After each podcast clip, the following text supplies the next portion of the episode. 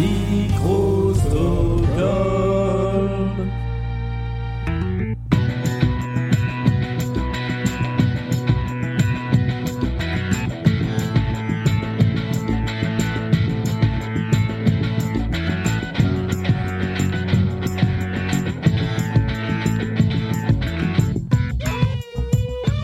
Bonjour à tous et bienvenue dans Bulle d'Art, l'émission qui fait pétiller l'art contemporain. Et bonne année, puisqu'il s'agit de la première émission de cette année 2021, année qui, on l'espère, sera un petit peu moins perturbée que l'année 2020 euh, pour le monde de l'art, pour les musées, pour les artistes.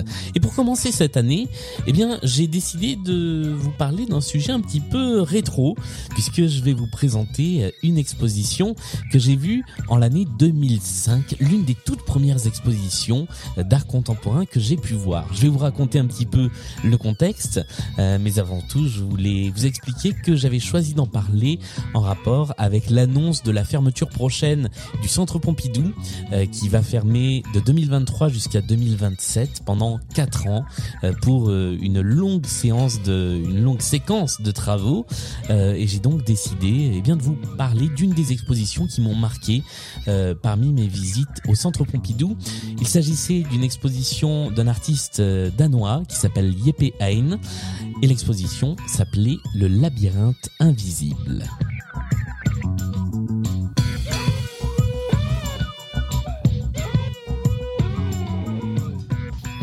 Alors pour vous donner quelques petits éléments de contexte sur euh, cette visite, eh bien il s'agit tout simplement de ma première visite au Centre Pompidou en 2005. J'avais donc 14-15 ans. Euh, J'étais venu à Paris pas du tout pour ça, mais j'avais très envie d'aller au Centre Pompidou simplement. C'était pas prévu dans le programme du voyage, donc je me suis débrouillé pour approcher le Centre Pompidou euh, pour pouvoir rentrer à la librairie et une fois sur place, j'ai dit bah tant qu'on est là, allons voir une expo. Sauf que des expos au Centre Pompidou, quand on ne connaît pas, on ne sait pas qu'elle se situe au sixième, euh, au cinquième étage euh, du centre. Et donc quand on se retrouve eh bien au rez-de-chaussée, il y a une seule galerie qui est visible. En réalité, il y en a deux. Euh, la galerie sud et l'espace 315 qui maintenant ont été renommés galerie 3 et galerie 4. Et cet espace 315 à l'époque, c'était un lieu qui était dédié à la jeune création internationale avec beaucoup de jeunes artistes qui venaient expérimenter des choses. Et je me suis retrouvé dans cette galerie à découvrir cette installation de l'artiste Yeppe Hein. Je vous ai dit que ça s'appelait le labyrinthe invisible. Eh bien, c'est exactement ce que c'est. Le titre de l'œuvre, c'est l'œuvre. C'est un labyrinthe invisible. Le principe était extrêmement simple. Vous étiez dans une salle vide. Et dans cette salle, il y avait un labyrinthe invisible, comme son nom l'indique. Mais il y avait tout de même des murs et il y avait vraiment un chemin à tracer. Un chemin qui changeait d'ailleurs d'un moment à l'autre de l'exposition. De temps en temps, ce chemin virtuel, invisible, changeait et donc il fallait refaire un chemin différent euh, pour euh, arriver au bout de ce labyrinthe. Mais alors vous allez me dire, comment on fait un labyrinthe invisible? Eh bien c'est là que tout l'intérêt de cette œuvre euh, résidait.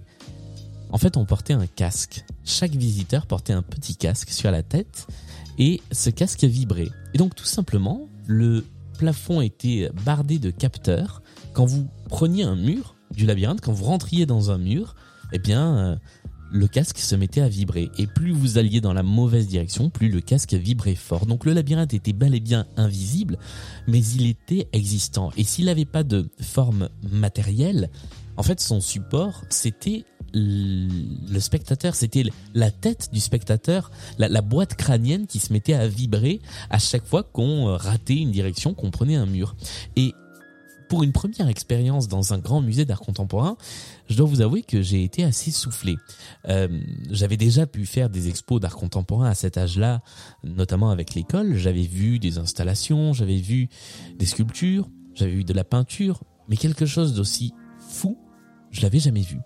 Et ça m'a tout de suite fait rentrer dans ce dans ce monde un peu un peu fou de de toutes ces expérimentations contemporaines qui mettent vraiment à contribution le public. Et c'est ça que j'aime avec cet artiste euh, Jeppe Hein qui est danois et qui se rapproche pas mal en fait d'un autre artiste danois dont je vous ai déjà parlé et qui est beaucoup plus connu, qui est Olafur Eliasson, euh, en ce sens où vraiment ses œuvres n'existent que par rapport au spectateur. Et c'est une phrase euh, célèbre en art contemporain, c'est le spectateur qui fait l'œuvre, ou en tout cas qui fait une partie de l'œuvre, et eh bien dans le travail de cet artiste, c'est particulièrement vrai. L'œuvre, elle n'existe que si le spectateur est là pour l'expérimenter. Dans le labyrinthe invisible, c'est particulièrement euh, visible, j'allais dire. C'est-à-dire que cette salle, elle est vide. Et concrètement, il n'y a rien à l'intérieur. Simplement, l'œuvre s'active à partir du moment où quelqu'un qui porte ce casque rentre dans la salle. Et l'œuvre, en fait, c'est autant la pièce et l'installation en elle-même que la chorégraphie des spectateurs qui se déplacent dedans. Les spectateurs font partie intégrante de l'œuvre. Il y a des œuvres de cet artiste qui ne se mettent en mouvement que quand le public n'est pas là, inversement. Et dès que le public rentre dans la pièce, l'œuvre s'arrête de bouger. Donc tout, que ce soit l'existence de l'œuvre ou l'absence de l'œuvre, tout se forme, se compose autour du visiteur. Et c'est ça que je trouve admirable dans le travail euh, de cet artiste, c'est que il joue avec la perception du visiteur, mais il joue aussi avec sa présence et avec son absence. Il a fait notamment des sculptures d'eau euh, qui sont des des, sortes de pièces séparées, quatre pièces côte à côte, une sorte d'appartement dont les murs sont des murs en eau. Et en fait, eh bien, vous êtes en permanence surpris parce que les murs changent tout le temps de direction. Donc si vous voulez rentrer dans une pièce sans vous faire arroser, eh bien, il va falloir jouer avec l'œuvre et anticiper ce qu'elle peut faire ou alors vous laisser surprendre et prendre le risque de vous laisser tremper par cette œuvre.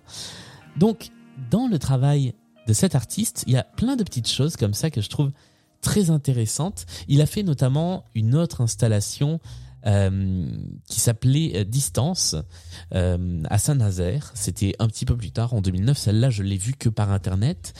Il s'agissait d'un gigantesque circuit à billes, un petit peu comme les circuits avec lesquels on joue quand on est enfant. C'est ces petits circuits avec des petits toboggans, avec des petites rampes. Et bien là, c'était la même chose, mais de manière totalement démesurée.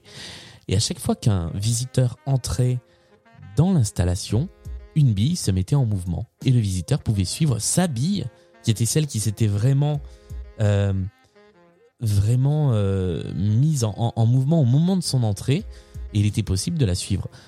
Et en même temps, eh bien, petit à petit, on pouvait se perdre dans cette installation parce que si vous étiez seul, vous aviez une bille à suivre, mais si au même moment d'autres gens rentraient dans le circuit, eh bien, il y avait plusieurs billes qui rentraient. Et encore une fois, il y a ce jeu avec la présence de la de, du, spectateur, de la spectatrice, il y, a ce petit jeu un petit peu malicieux euh, de, de l'artiste avec les spectateurs qui est, je trouve, quelque chose qui fait du bien, qui nous fait nous dire en fait que bah, tous les artistes contemporains, et même, c'est un cliché, en fait, la plupart des artistes contemporains travaillent pour leur public, pour rentrer en interaction avec leur public. L'idée de l'artiste contemporain qui est dans son atelier et qui va penser immédiatement d'abord à lui avant de penser au public, eh ben, c'est pas toujours vrai. Ça existe, mais ce n'est pas toujours vrai. Et dans le cas de Yeppe Hein, c'est particulièrement faux. C'est vraiment un artiste qui ne fait exister son œuvre qu'à travers son public. Une autre euh, installation, et je terminerai avec celle-ci qui est assez connue de lui, euh, qui a euh, notamment donné lieu à pas mal de photos il y a quelques années à la FIAC, c'est une installation qui est basée sur des ballons, des ballons qui sont au plafond et en fait, c'est une sculpture à base de ballons. Mais ces ballons-là sont plus ou moins fixes. Et en fait, euh, bah, encore une fois, on joue avec cette impression qu'il s'est passé quelque chose dans la salle, qu'il y a eu une fête. On arrive dans cette salle où il y a bah, des petits ballons au plafond qui sont qui sont brillants et on ne sait pas ce qui s'est passé, on ne sait pas s'il va se passer quelque chose. Il y a, il y a cette forme de suspension euh, qui donne le sourire en fait. Et c'est d'autant plus intéressant que c'est une œuvre que euh, les habitants et les habitantes d'Île-de-France vont retrouver bientôt, euh, puisqu'elle a été sélectionnée euh, pour habiller l'une des gares du futur Grand Paris Express, le, réseau de, très grands RER. ce sera au Bourget à côté de l'aéroport, euh, eh bien quand vous irez prendre le métro, vous tomberez sur ces ballons qui sont accrochés au plafond, un petit peu comme s'il venait d'y avoir une fête, sauf que les ballons sont toujours là.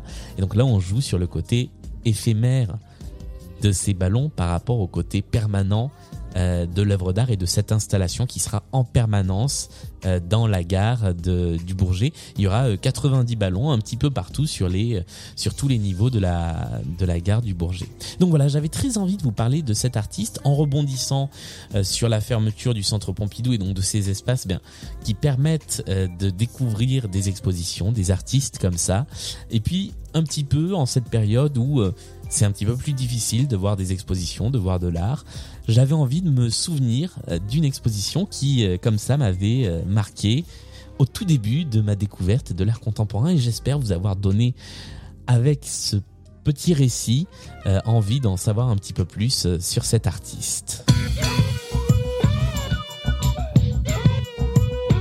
C'est la fin de cet épisode de Bulle le podcast qui fait pétiller l'art contemporain, qui va continuer toute l'année 2021 avec les petites capsules, les grandes émissions où on se retrouve en équipe pour euh, parler d'art, pour tenter des choses et on espère bah, vous donner envie de découvrir des petites choses autour de l'art contemporain. Bulle c'est évidemment sur les réseaux sociaux, c'est accessible sur toutes les plateformes de podcast. N'hésitez pas à commenter cet épisode, à le noter ou à le partager s'il vous a plu. Je vous souhaite une très bonne fin de journée ou de selon l'heure à laquelle vous écoutez cette émission, et je vous dis à la prochaine.